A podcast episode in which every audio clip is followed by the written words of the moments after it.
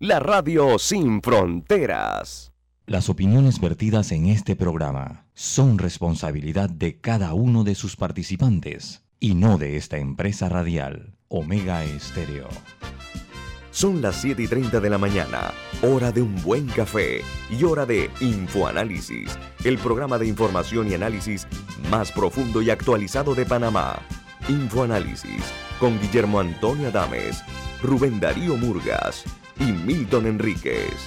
Infoanálisis por los 107.3 de Omega Stereo, cadena nacional.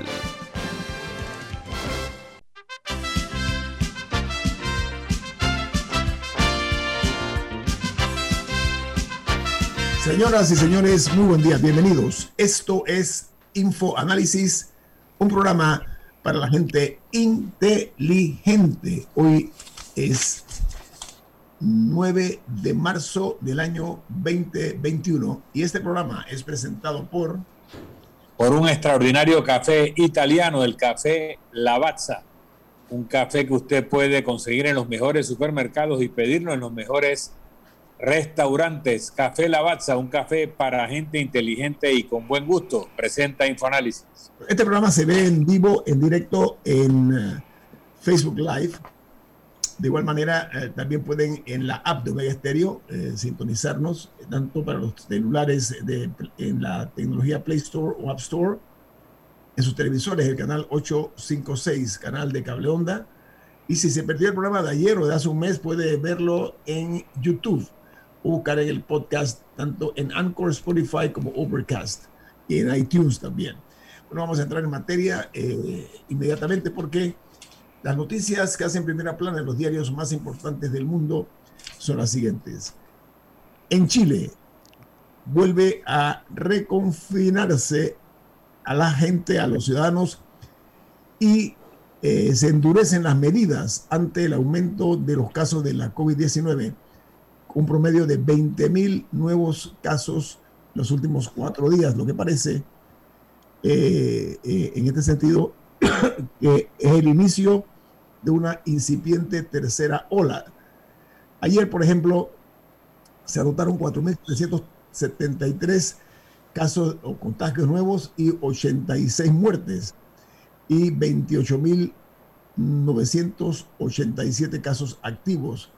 Los números en Chile que han llevado a esta medida de confinamiento en casi todos lo que llaman allá, a lo que llamamos aquí provincias, tienen que ver con lo siguiente, es que el próximo fin de semana 17 millones de chilenos estarán en total y absoluto confinamiento, no tendrán la oportunidad de salir de sus casas, producto de esta situación que ya deja un total de 2.154.694 infectados y 53.121 muertos. Así que el confinamiento regresa a Chile, repito. Pero llama la atención tomando en cuenta cómo va avanzando la vacunación en Chile, que es una de las más rápidas de la región. Uh-huh. Eso en teoría debería ir impactando la cifra de contagios, uh-huh, ya que hay personas con cierta inmunidad que pueden como romper la cadena de contagio en el camino. Así que es interesante que Chile, de todos los países, sea el que esté regresando a eso. Sí, hay una situación digna de ser analizada, me parece, eso es lo propio. Otra noticia que hace primera plana hoy es que en Brasil, un juez del Supremo anula las 4 condenas contra el expresidente Lula da Silva, y este podrá en consecuencia presentarse a las elecciones del año 2024. Lula dijo al respecto: la política es mi ADN, solo cuando muera la dejaré, dijo Lula. Y en Colombia, la vacunación y el poco desgaste político son las claves para la buena imagen que tiene el presidente de Colombia, Iván Duque. La nota señala que el presidente Duque no se ha hasta ahora complicado en el debate que hay electoral por el advenimiento de las elecciones próximamente, y se ha mantenido al margen. Los detractores han tratado de llevarlo a ese territorio, pero él nos ha dejado. En Colombia, la COVID-19 hasta ahora tiene un saldo de 2.000.000 205.000 casos y, 2.278.861 casos y 60.598 muertos. Colombia, otro país de Sudamérica que tiene números verdaderamente inquietantes. Y el presidente Joe Biden ofrece el estatus de protección temporal a unos 320.000 venezolanos que se encuentran en los Estados Unidos. El TPS es la primera señal en el camino para el cambio de estrategia entre Washington y Caracas. ¿Qué les parece esta medida? Perdón. Tomada por el presidente de los Estados Unidos. Otra noticia. Creo que son como 300.000 personas. O sea, es un número importante. 320.000. Ajá, 320.000 personas. Así que estamos hablando de un número importante. Ok. Otra noticia se genera también, es con el caso del hashtag 8M, el movimiento de femenino, en la conmemoración del Día de la Mujer. Dice que mujeres de todo el mundo exigen el fin de la violencia de género. Me llamó mucho la atención una pancarta, la voy a compartir con usted, una pancarta enorme que decía: mujeres fuertes hacen una familia fuerte, familias fuertes hacen fuerte a una nación. Me gustó mucho ese concepto. Por otra parte... Bueno, algo aprovechando que estás hablando del 8 de marzo, en México pusieron esta barrera enfrente del Palacio Presidencial, uh-huh, como si estuvieran esperando una guerra civil ahí, pero uh-huh, más que nada estaban esperando protestas de mujeres, pero pusieron esta barrera espectacular. Y las mujeres lo convirtieron en como una especie de monumento a las mujeres fallecidas por la violencia en México, que son números estratosféricos. No conozco el número, pero la violencia contra la mujer en México es muy grave. Uh-huh. Y le hicieron como este monumento a todas estas mujeres. Y me pareció una manera de protesta muy simbólica y muy especial. Ayer se destacó también que durante el movimiento de las mujeres en México le infiltraron varios policías mujeres que estuvieron también provocando e incluso atacaron algunas de las que estaban marchando. Oye, la otra noticia en primera plana es que la entrevista del príncipe Enrique y la duquesa Meghan coronó la audiencia con 17.1 millones de televidentes que vieron esta entrevista en el show de Oprah en CBS. Por otra parte, México... O sea, fueron 17 millones solamente en CBS. Sí, solo en CBS. Pregunto porque 63 países habían comprado los derechos para transmitir la entrevista. La noticia solo en los Estados Unidos, 17 millones. Oiga, en México se publicó que ocupa ese país el 13º puesto con mayor cantidad de contagios y el 3º con más decesos por la pandemia, y está ubicado detrás de los Estados Unidos y Brasil. México acumula hasta el día de ayer 190.923 contagios, no, perdón, muertos, y muertos 190.923 y 2.130.477 casos confirmados, según Johns Hopkins. La otra noticia es que la ex esposa de Jeff Bezos, que es una de las mujeres más ricas del mundo, acaba de donar 6.000 millones de dólares y advirtió que ella dice: tengo una cantidad disponible de dinero para compartir. 6.000 millones de dólares es la deuda de algunos países, ¿eh? Por otra parte, en Costa Rica, las universidades estatales, los municipios y el Poder Judicial participarán en la construcción del salario único. Los partidos políticos también han dado su respaldo a esta idea de implementar lo que se llama la ley del empleo público. Costa Rica siempre marchando en una dirección interesante. ¿Pero qué? ¿Es una renta básica o es simplemente un mínimo para el salario? Por otra parte, en el Ministerio de Salud de Perú envió un mensaje de respaldo, en este caso a la empresa farmacéutica Sinopharm, cuya efectividad en su vacuna ha sido cuestionada por los peruanos. Los estudios demuestran que tiene una protección de 79.36%. Perú, un país también que está muy agobiado por la COVID-19. Tiene 1.374.469 afectados o contagiados y 49.973 muertos. Los diarios de los Estados Unidos, les informo lo siguiente. En sus primeras planas dice el New York Times: Joe Biden enfrenta el desafío con el número de niños inmigrantes que están detenidos en la frontera, que se ha triplicado en las últimas 2 semanas, poniendo la promesa de Biden de practicar una política más humana en riesgo. Por otra parte, aparece el diario The Washington Post, que habla de que 5 billones del plan de estímulo irá a granjeros de color, o sea, granjeros negros que han perdido sus tierras debido a la sistemática discriminación de la que son víctimas estos trabajadores de la tierra que son negros, que son de color. Aquí con esta noticia, no sé si tiene alguna información ustedes adicional. Estoy esperando que el doctor Enrique Mendoza se conecte, que es el decano de la Facultad de Medicina, que es nuestro invitado esta mañana. ¿Hay alguna otra información internacional que quieran ustedes compartir?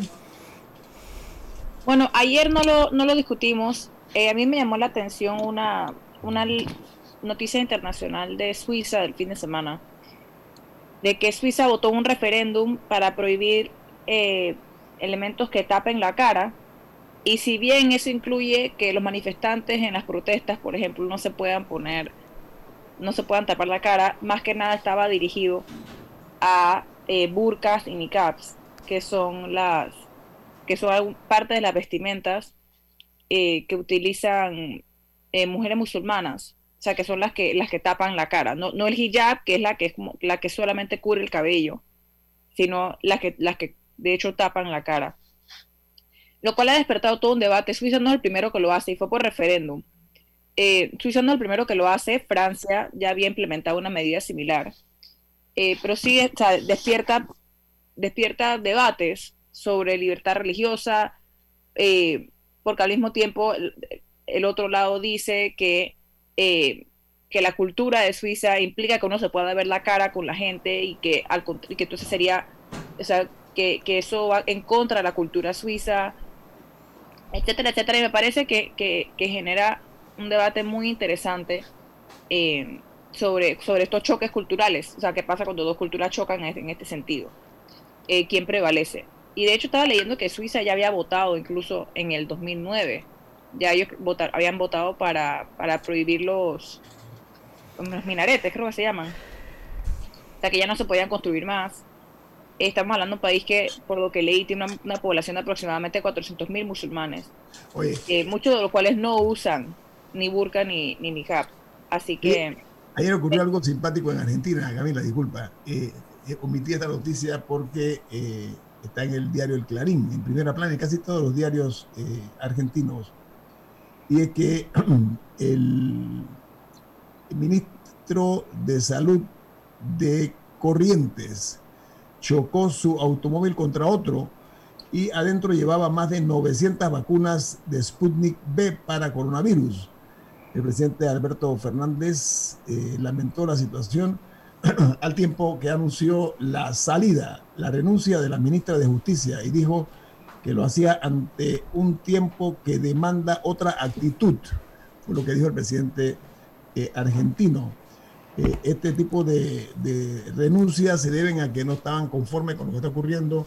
Es un escándalo de ciertas proporciones con la señora Cristina Fernández, viuda de Kirchner, que ha querido promover a algunos fiscales que la están investigando, y eso ha traído como consecuencia, primero, que el presidente la está respaldando, pero se cuida mucho y saca a la ministra de Justicia de su gabinete. Ahí son esas culturas que no perdonan cuando las personas no hacen su trabajo adecuadamente, no cumplen con las funciones para las cuales han sido designadas. Así que hay una baja en el gabinete del presidente argentino.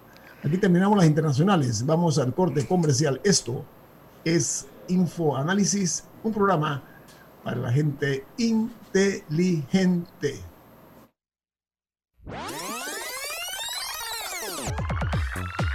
Omega Stereo tiene una nueva app. Descárgala en Play Store y App Store totalmente gratis. Escucha Omega Stereo las 24 horas donde estés con nuestra nueva app.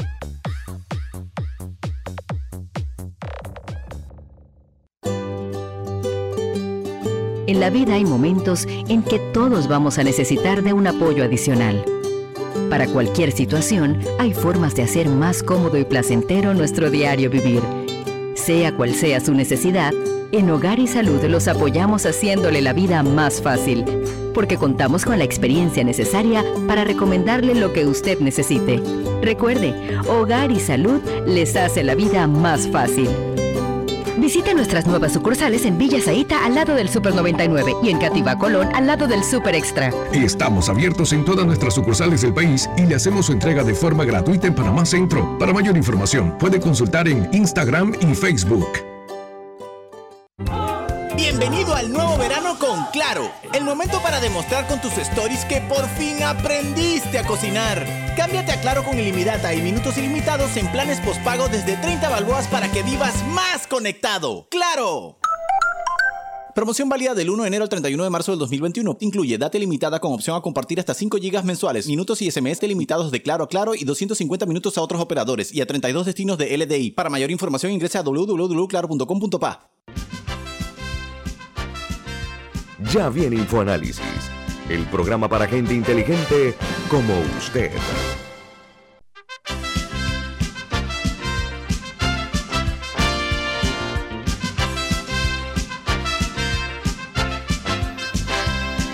Bueno, amigos, entramos en materia porque mientras se conecta el doctor Enrique Mendoza, decano de la Facultad de Medicina, vamos a aprovechar. Ayer el señor presidente de la República, Laurentino Cortizo Cohen, se refirió mediante un tuit donde él decía que rechazaba el juegavivo.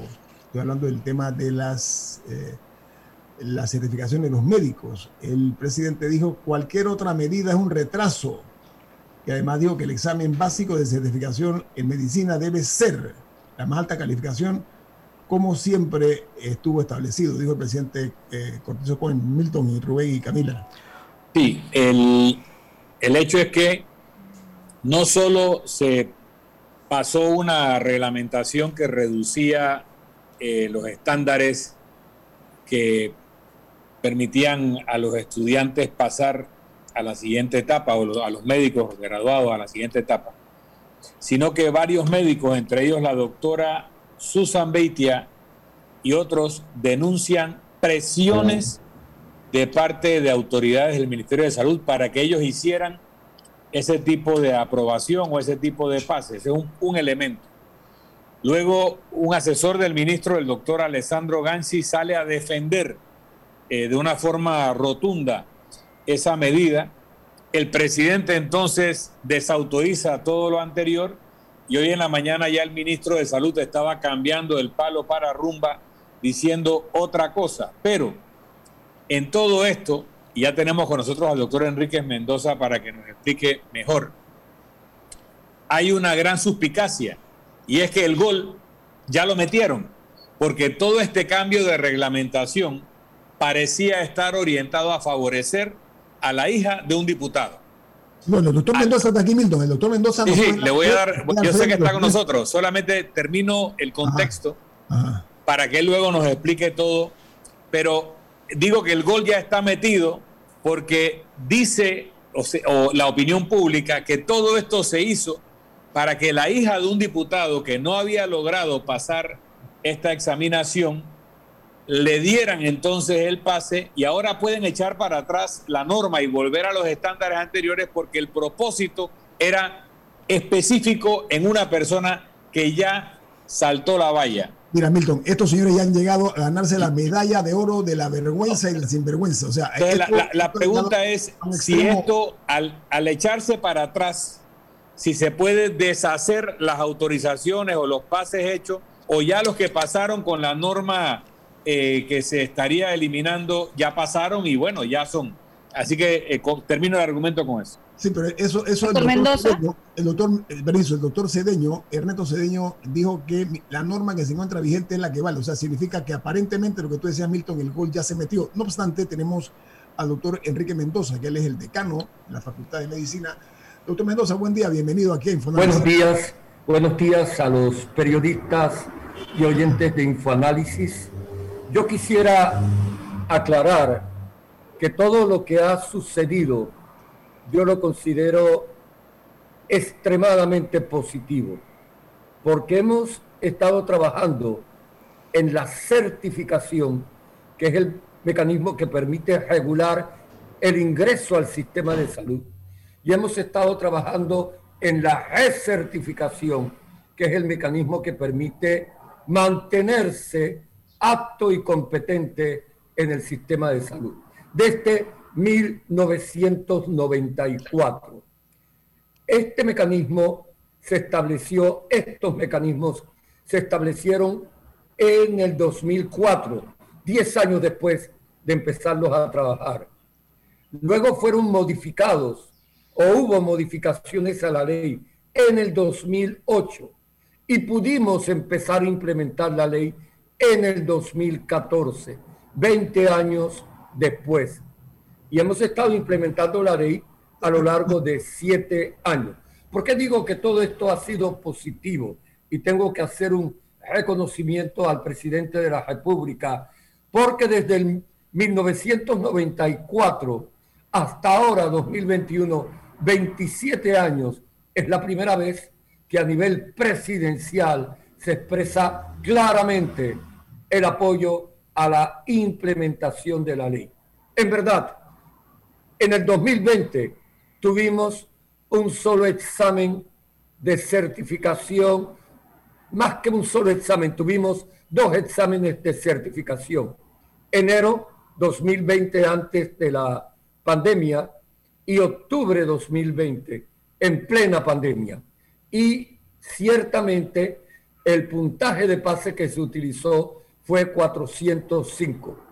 Este es el primer examen de certificación del 2021 y el puntaje de pase que se va a utilizar sigue siendo 405. Así que en ningún momento se ha aplicado o se va a aplicar un puntaje inferior a 405, que fue el puntaje que se estableció hace aproximadamente 2 años después de un procedimiento que se llama Standard Setting Exercise, que significa establecer el puntaje de pase durante 2 días de trabajo con el asesoramiento del experto en cómo establecer esos puntajes de pase de la Junta Nacional Examinadora Médica de los Estados Unidos. Así que, doctor Milton, usted puede estar absolutamente seguro de que nadie ha aprobado con un puntaje inferior a 405, porque fue el puntaje que usamos en enero y octubre de 2020 y es el puntaje que vamos a usar en este mes de marzo 2021. O sea que el examen de marzo no se ha hecho. Es que lo que se decía es que lo habían aprobado porque se iba a realizar un examen para que fuera justo a tiempo para la realización del examen. Pero el examen de marzo, del 5 de marzo se hizo gracias a la determinación de los miembros de la Comisión Interinstitucional de Certificación Básica en Medicina y se hizo gracias a la firme decisión de la Facultad de Medicina de la Universidad y se hizo gracias a la solidaridad de la Junta Nacional Examinadora Médica de los Estados Unidos, que a pesar de que no le hemos pagado los exámenes del 2019 y los exámenes del 2020 por dificultades no económicas, sino de procedimientos burocráticos, a pesar de eso, la Junta Nacional Examinadora Médica de los Estados Unidos nos ha permitido seguir teniendo los exámenes. Y aprovecho, Camila, para decir que esto me permite desmentir lo que se ha estado diciendo, que hay intereses financieros o intereses económicos. Este examen cuesta $75. Ni la Junta Nacional Examinadora Médica de los Estados Unidos, ni la Facultad de Medicina ganamos un centésimo de Balboa de la administración de este examen. Es más, insisto, tenemos una deuda. No hemos podido cumplir con nuestros compromisos financieros. La Universidad de Panamá no ha podido hacer las transferencias monetarias para pagar a la Junta Nacional Examinadora Médica de los Estados Unidos. Doctor, ni un Mendoza, examen del 2019, ni el examen del 2020, octubre, ni este examen que ya hemos pedido al Control Fiscal de la Contraloría que nos permita hacer los pagos. Ahora, doctor Mendoza, me llama la atención que usted no menciona al MINSA entre las personas que permitieron que se hiciera el examen o que facilitaron que se hiciera el examen. Me llama la atención que mencionó una serie de entidades de las cuales ninguna fue las entidades políticas, por decirlo así, del Ministerio de Salud. ¿No contaban con el apoyo del Ministerio de Salud para la realización del examen? Una respuesta honesta, Camila. En octubre de 2020 tuvimos toda la colaboración del Ministerio de Salud y ese examen lo hicimos con casi 500 candidatos. Tuvimos que dividir el grupo en dos, tuvimos que hacerles pruebas de PCR para ver si estaban con la infección viral. 5 candidatos no pudieron asistir al examen porque tenían las pruebas positivas. Tuvimos que hacer el triaje, tuvimos que vigilar todo el examen y tuvimos que estar 14 horas en el Hospital Santo Tomás. Para el examen de marzo 2021, tal como lo he expresado, estaba un factor perturbante que fue el anteproyecto de ley que presentaron en la Asamblea para modificar y prácticamente eliminar el examen de certificación. Y ese factor perturbante no nos permitió tener las condiciones tan favorables que tuvimos en octubre 2020. Y con todo eso lo hicimos. Y una vez más le hicimos pruebas de PCR para garantizar que lo estábamos haciendo con las medidas de bioseguridad. Creo que 2 resultaron positivos. Tuvimos que dividir el grupo en 2 y tuvimos que estar ahí desde las 7 de la mañana hasta las 8 de la noche y garantizando la seguridad también, no solamente la bioseguridad de los participantes, sino la seguridad. Pero hubo ese factor que enjareció el ambiente de la colocación del examen. Ellos nunca se encontraron que había una firme determinación de hacer de todas maneras el examen. Decano Mendoza, usted denunció que hubo presiones por parte de algunos funcionarios del Ministerio de Salud para que no se realizara el examen en Comento. Por razones de tiempo, me gustaría que tenga la amabilidad. Parte de las presiones es esa, ¿no? Dotarlos de algunos fondos que ustedes necesitan o en qué consistieron, además de la presión esa que le impusieron a ustedes. ¿Qué otro tipo de presiones se han aplicado a la Facultad de Medicina y a usted como decano? Yo denuncié que hubo presiones. Uh-huh. Y incluso ayer, en una reunión con el ministro, en presencia del rector de la universidad y en presencia del doctor Américo Lombardo, expresé que yo estaría dispuesto a ir a la Procuraduría General de la Nación si fuese necesario y sostener. Pero, don Guillermo, nosotros aquí lo que queremos es el bienestar de la población. A través de todo este proceso de mejorar y aumentar la calidad en la formación de los profesionales de la salud. Ayer con el ministro, en presencia del rector Eduardo Flores, hubo una conversación que yo considero que fue absolutamente positiva, porque se reafirmó, tal como ya había señalado el presidente de la República, uno, que el proceso de certificación continúa, 2, que el puntaje va a ser absolutamente respetado. ese puntaje que garantiza la seguridad del paciente. 3, que se va a fortalecer la educación médica de pregrado y a fortalecer la educación médica de posgrado, el internado y la residencia.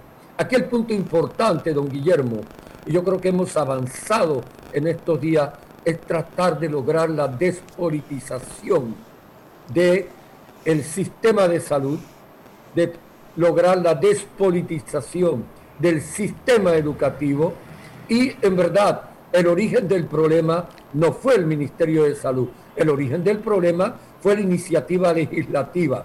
En el 2008, el mismo diputado que está involucrado ahora en este anteproyecto de ley, reformó la ley de certificación. Y fue el mismo el que puso que el internado tenía que comenzarse después de presentar el examen de certificación. En el 2019, este mismo diputado, acompañado de otro, presenta un nuevo proyecto de reforma a la ley de certificación. Y en el 2020, y la pregunta que yo hago, ¿cuál es el interés de estos diputados de estar persistentemente modificando una ley que se está cumpliendo? Don Guillermo, tenemos 19 años de estar haciendo el examen de residencia. La Universidad de Panamá y la Junta Nacional Examinadora Médica de los Estados Unidos para garantizarle a los panameños que los médicos residentes que los atienden en los hospitales docentes no solamente son buenos de acuerdo con parámetros locales, sino que también son buenos de acuerdo con parámetros internacionales. Ahora, doctor Mendoza. Rubén, permiso, tengo un corte comercial. Sí, pero, de la politización de la medicina. Yo quiero hacer una pregunta que al doctor Mendoza, de si la posición de la Facultad de Medicina es igual a las demás facultades de medicina de otras universidades en Panamá.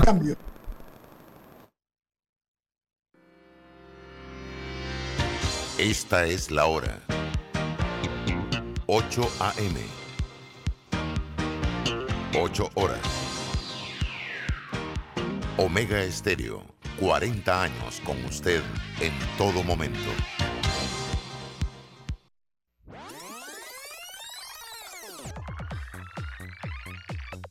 Omega Stereo tiene una nueva app. Descárgala en Play Store y App Store totalmente gratis. Escucha Omega Stereo las 24 horas donde estés con nuestra aplicación 100% renovada.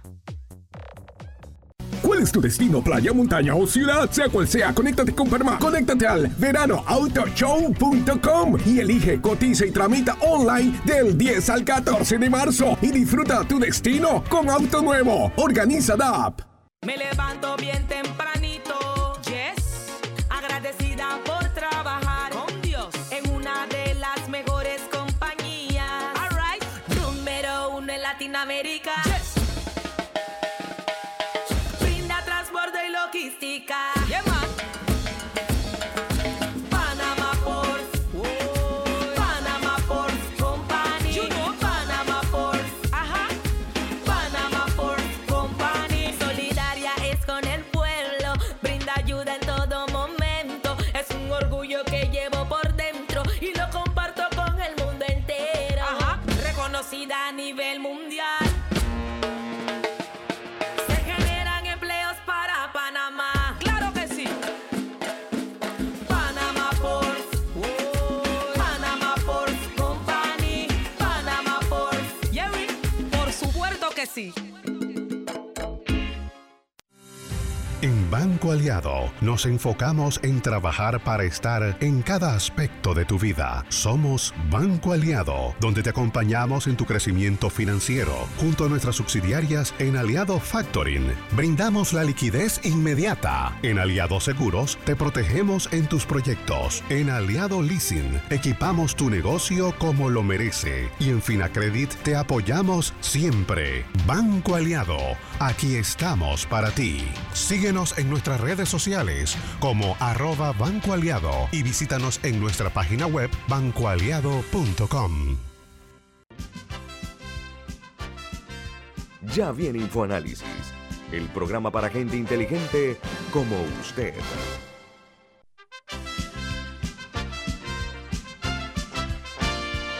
El señor Rubén Darío Murgas le había hecho formulado una pregunta al decano de la Facultad de Medicina, doctor Enrique Mendoza, que hoy nos acompaña. Diga, don Rubén. Bueno, al doctor Mendoza yo quería preguntarle si las demás facultades de medicina de otras universidades, porque la Universidad de Panamá no es la única que prepara médicos en Panamá, ¿están de acuerdo con la posición del doctor Mendoza? Los estudiantes de medicina de todas las facultades, UNACHI, que es una universidad oficial chiricana, y las universidades privadas, todos los presidentes de las asociaciones de estudiantes de medicina firmaron un comunicado diciendo que se oponían a la modificación de la ley de certificación y recertificación. Y don amigo Murgas, esto porque el mecanismo del examen también sirve para dar las plazas de internado. Antes no había un mecanismo de dar las plazas de internado. Ahora las plazas de internado se dan, y don Milton recordará a España, el MIR, se dan por el puntaje en España, las plazas de residencia por el puntaje en el examen MIR. En Panamá las plazas de internado se dan por el puntaje del examen de certificación. Así que ahí no intervienen factores políticos, factores sociales o económicos. Es el puntaje que ha obtenido el estudiante. Escoge dónde va su primer año y dónde va su segundo año. En la residencia nosotros también hacemos lo que se hace en todas partes en los países europeos, y cité España, lo que se hace en Estados Unidos, en las residencias, las posiciones de residencia también son por los puntajes en el concurso de residencias. Doctor Mendoza, usted mencionó, hablando un poco de la politización, que es un tema en el que nos íbamos a meter en el bloque pasado, ayer 2 diputados, por lo menos, se refirieron al tema durante el periodo de incidencias. Ambos son proponentes de la ley, de la ley ahorita en disputa. Y ellos lo acusaron a usted de ser juez y parte, de que los estudiantes de la Universidad de Panamá tenían una ventaja injusta en la aplicación del examen. Un poco estaban insinuando como que había algún tipo de trampa. ¿Tienen los estudiantes de la Facultad de Medicina de la Universidad de Panamá alguna ventaja injusta? O sea, más allá de la preparación, ¿se les prepara de alguna manera conociendo los contenidos del examen? ¿Cuentan con alguna ventaja por encima de las universidades privadas y otras universidades del país? ¿O es simplemente lo mismo? ¿O es la calidad de la enseñanza? Le agradezco la pregunta. Yo no soy juez ni parte. Yo no intervengo en absolutamente nada relacionado con la confección de este examen. Este examen lo hace el National Board of Medical Examiners. No los envía en cajetas completamente selladas. A la hora de revisar o de recibir las cajetas completamente selladas, están representantes incluso de las universidades privadas, observando que los exámenes llegan en cajetas completamente selladas. Un día antes del examen se abre la cajeta que tiene el material administrativo. Se abre en presencia de representantes de todas las facultades de medicina. El día del examen, las cajetas con los exámenes van al lugar donde se coloca el examen, en presencia de profesores de todas las facultades de medicina. Y entonces se distribuyen las cajetas que se abren en el momento del examen. Cada examen viene completamente sellado.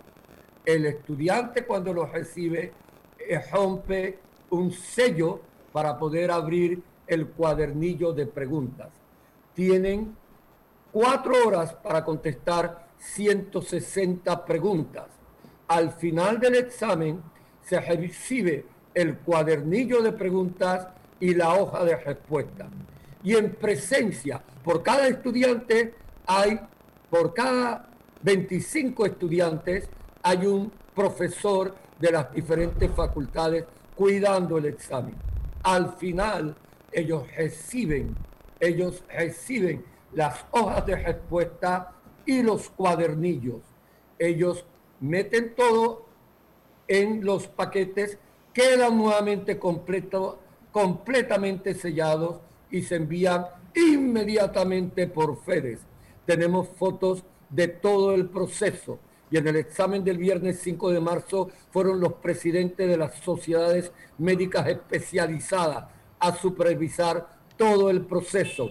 Y en el año 2019 vinieron representantes del National Board a cada puesta del examen a supervisar el proceso. No pudieron venir en el 2020 a causa de la pandemia. En el próximo examen de mayo veremos cómo está la evolución de la pandemia para invitar. Así que el examen se hace, usted comprenderá, Camila, la Junta Nacional Examinadora Médica de los Estados Unidos tiene 106 años de existir. Es la institución que le pone el examen a todos los médicos norteamericanos al terminar las facultades de medicina más famosas de los Estados Unidos y todas las facultades de medicina. Es la institución que le pone el examen a todos los médicos extranjeros que quieren entrenarse en los Estados Unidos. Tiene un prestigio global enorme. Que no se van a jugar aquí en Panamá. Ellos jamás se arriesgarían en tener esta asociación. Camila, tenemos 19 años de estar poniendo el examen de residencia. También es con la Junta Nacional Examinadora Médica de los Estados Unidos. ¿Por qué estos diputados que hablaron ayer nunca se refieren al examen de residencia? Si es no es el mismo examen, pero es la misma modalidad. Llegan en las cajetas selladas, todo lo demás. Ellos no han dicho una palabra de 19 años haciendo el examen de residencia. Nunca en 19 años, ninguno de ustedes que son periodistas completamente actualizados en el devenir nacional han escuchado una queja, es decir, o una demanda o una insatisfacción. 19 años. Ayer un diputado decía algo que da incluso risa, que es que los asientos vienen numerados, que es que los de la universidad tienen sus asientos ya destinados. Señor diputado, si usted quiere modificar una ley de la República, por lo menos infórmese. 19 años de estar haciendo el examen de residencia con el mismo sistema, dando los asientos numerados. Y la distribución de los asientos viene directamente del National Board of Medical Examiners. Cuando se ponen los resultados, Camila, es el National Board el que pone los resultados en su sitio web. Solamente nosotros copiamos los resultados y enseguida se hacen públicos. Este es un proceso que está prácticamente a prueba de cualquier intento. ¿Sabe, Camila? El examen lo han pasado, este de certificación, cerca de 5.000 o 6.000 estudiantes de medicina. ¿Qué porcentaje no pasa usualmente? ¿Qué porcentaje pasa usualmente? Bueno, ahí nosotros generalmente este examen es pasado por un 50% aproximadamente y nos permite, hay 200, digo, a la aplicación, pero pueden tomarlo todas las veces que requieran hasta que lo aprueben. Y entonces, a la primera vez que lo toman es un 50%. Pero lo que le quiero decir es que tenemos miles, Camila, miles que han pasado. Que vayan ellos y le pregunten si los que lo pasaron recibieron el examen. y no solamente lo pasaron de la Universidad de Panamá, todos los egresados del UNACHI pasan el examen. Y hay egresados de la Facultad de Medicina de la Universidad Latina que pasan el examen con los mayores puntajes. En el examen del 24 de octubre de 2020, el mayor puntaje fue un egresado de la Facultad de Medicina de la Universidad Latina. Así que si ellos afirman que los exámenes se dan, que vayan, le pregunten a los que han tomado el examen y que han pasado. De todas las universidades, porque de todas las universidades lo pasan, incluso, como acabo de decir, con el puntaje más alto. Oiga, tengo un corte comercial, doctor Enrique Mendoza. Milton Enrique le va a hacer la siguiente pregunta después del corte comercial, pero quiero ratificar lo que usted dice, porque el rector de la Universidad de Panamá, el doctor Eduardo Flores, él publicó, posteó un Twitter que dice que la resolución esta del Ministerio de Salud que rebaja el puntaje de aprobación del examen de certificación básica en medicina, cito, dice, como país debemos apuntar en aumentar la calidad de todos nuestros profesionales, no en disminuirla. Es un pensamiento sensato. Vamos al corte comercial, viene más aquí en Info Análisis, un programa para la gente inteligente. Omega Stereo tiene una nueva app. Descárgala en Play Store y App Store totalmente gratis. Escucha Omega Stereo las 24 horas donde estés con nuestra aplicación totalmente nueva. Me levanto bien tempranito, yes, agradecida por trabajar con Dios en una de las mejores compañías. All right, número uno en Latinoamérica. Yes. Brinda transbordo y logística. Yeah, Panama Ports, oh. Panama Ports Company, you know. Panama Ports, ajá. Panama Ports Company, solidaria es con el pueblo, brinda ayuda en todo momento, es un orgullo que llevo por dentro y lo comparto con el mundo entero, ajá. Reconocida a nivel mundial.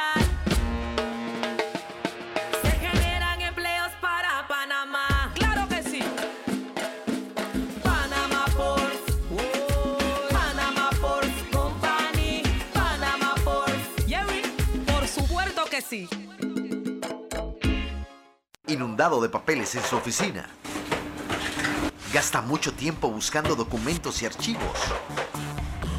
En Solutexa digitalizamos los documentos de su empresa y le proporcionamos un software poderoso y fácil de usar para que pueda organizar y encontrar esos documentos escaneados. Llámenos al 209-4997 para un demo sin compromiso. Solutexa, expertos en digitalización y gestión documental.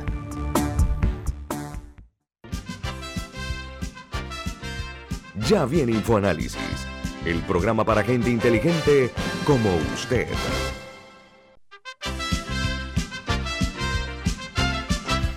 Continuamos platicando con el doctor Enrique Mendoza, él es el decano de la Facultad de Medicina de la Universidad de Panamá. Don Milton. Sí, doctor Mendoza, creo que usted ha sido diáfano en las respuestas al tema de preocupación nacional y quiero aprovechar su presencia para canalizar una pregunta de un oyente. Este oyente señala que en Panamá tenemos, por razones de persecución política, por distintas situaciones de sus países de origen, una cantidad de médicos extranjeros, algunos hasta casados con panameñas, muchos residiendo por varios años aquí, que no pueden ejercer. Y sin embargo, viene un contingente de personal de salud de Cuba y ellos sí pueden ejercer.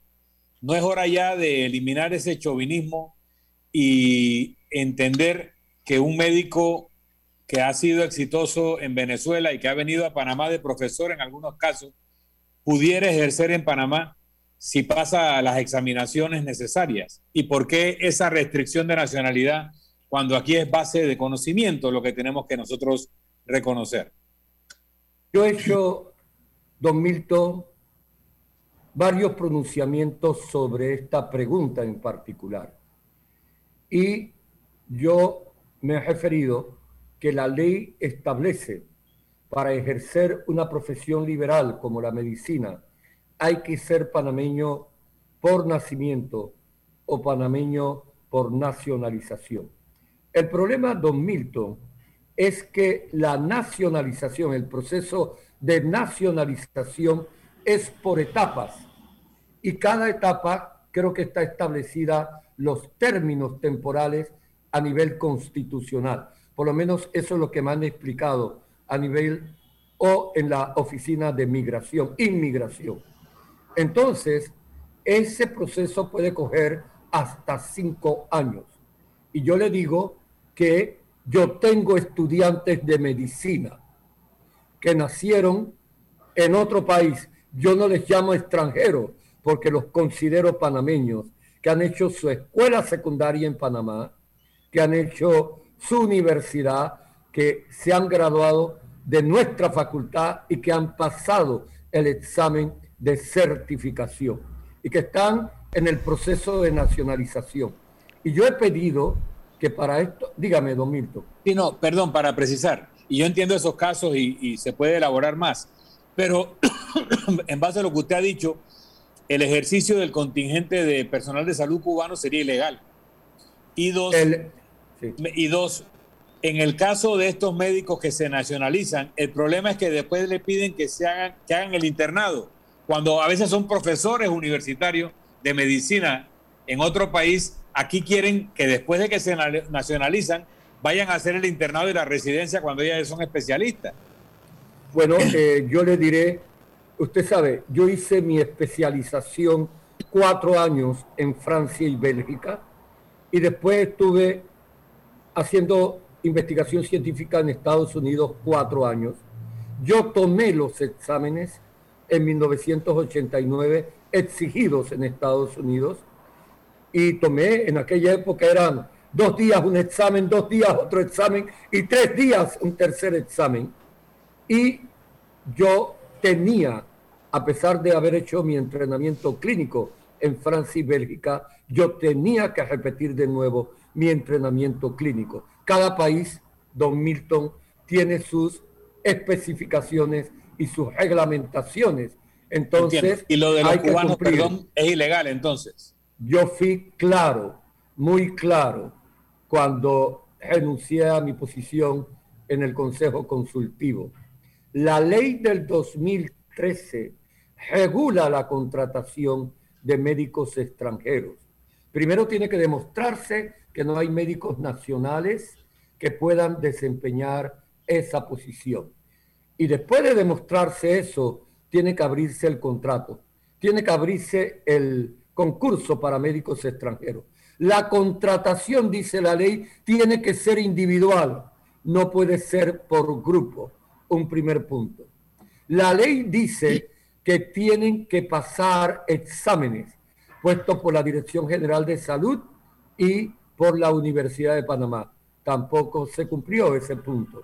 La ley dice que tienen que ser autorizados temporalmente por el Consejo Técnico. Tampoco se cumplió ese punto. Gracias.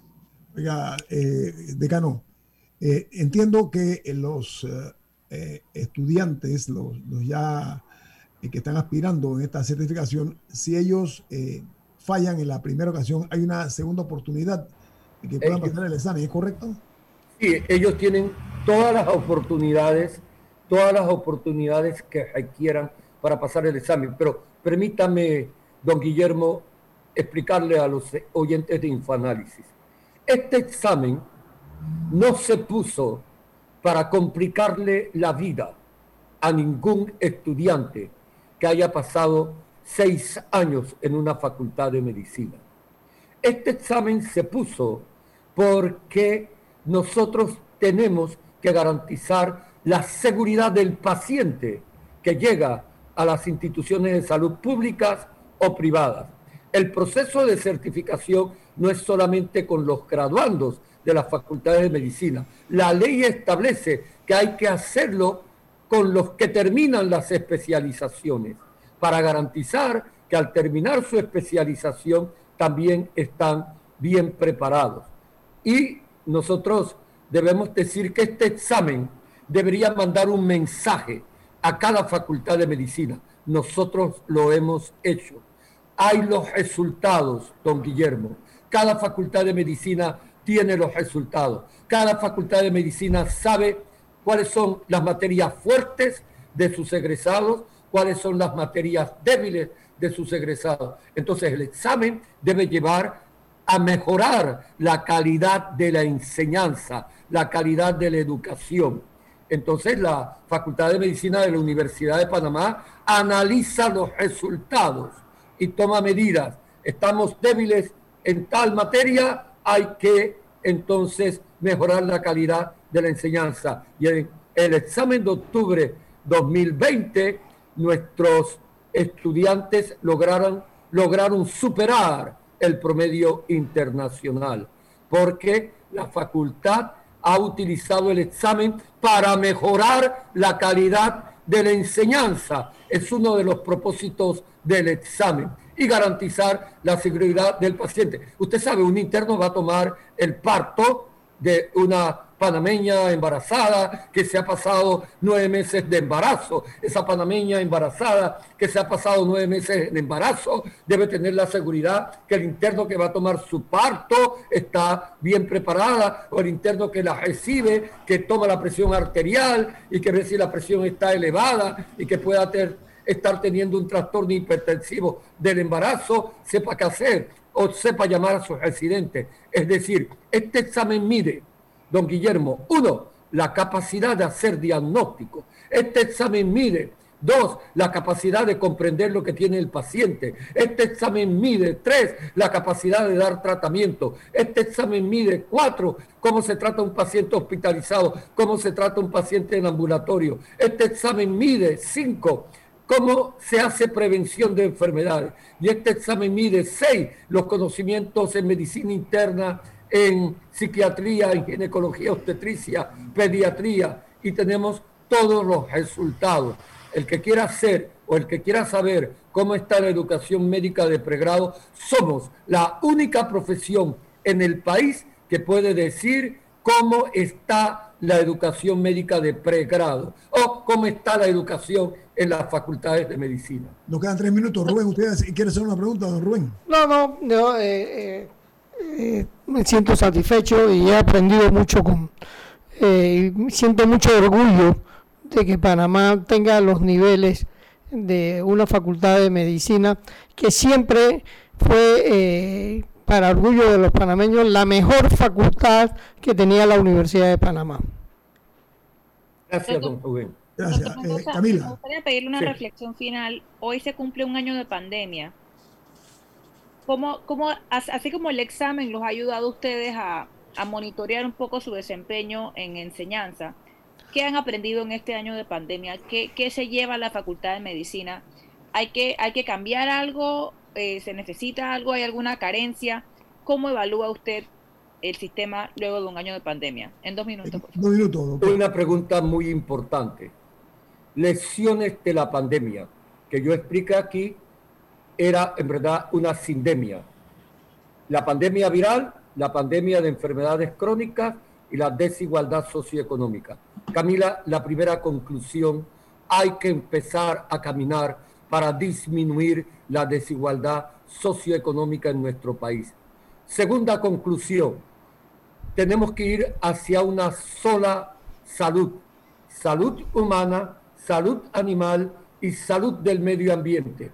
Porque cuando se altera la salud del medio ambiente, se altera la salud animal. Y cuando se altera la salud animal, se altera la salud humana. Este es un virus que viene, aparentemente estaba en murciélagos, cruzó a un animal intermediario y llegó al ser humano. Así que es un concepto. Tercera lección. Tenemos que fortalecer los mecanismos de vigilancia epidemiológica. Hay que preparar especialistas en inteligencia epidemiológica para poder detectar cualquier virus o bacteria que pueda entrar al país, poder detectarlo, poder implementar enseguida medidas de contención. Nosotros no pudimos implementar las medidas de contención que los otros países. Ya estamos haciendo. Todos nuestros residentes, 196 residentes que comenzaron el 1 de febrero, están haciendo un curso nuevo que se llama Medicina Pandémica, para prepararlos si viene cualquier epidemia importante o cualquier pandemia en las próximas décadas. Señor decano Enrique Mendoza, gracias por haber sido tan ilustrativo, tan didáctico, pero revelar cosas que desconocíamos nosotros, que dejan en evidencia la malicia con la cual se pretendió aquí beneficiar a unos pocos por encima de la voluntad y el deseo de lograr excelencia en nuestra medicina. Orgullo de este país. Gracias, decano. Gracias a ustedes. No se vayan. Gracias. Viene Álvaro Alvarado. Viene Álvaro Alvarado, así que no se vayan. Milton, ¿quién despide Infoanálisis? Nos tenemos que despedir, pero lo hacemos disfrutando una deliciosa taza del café Lavazza, un café italiano espectacular. Café Lavazza, un café para gente inteligente y con buen gusto. Despide Infoanálisis. Nos vamos y nos vemos. Hasta mañana. Ha terminado el Infoanálisis de hoy. Lo esperamos mañana, de 7:30 a 8:30 de la mañana, para compartir la información y el análisis más profundo e ilustrado de Panamá. Infoanálisis con Guillermo Antonio Adames, Rubén Darío Murgas y Milton Enríquez. Infoanálisis por los 107.3 de Omega Stereo, Cadena Nacional.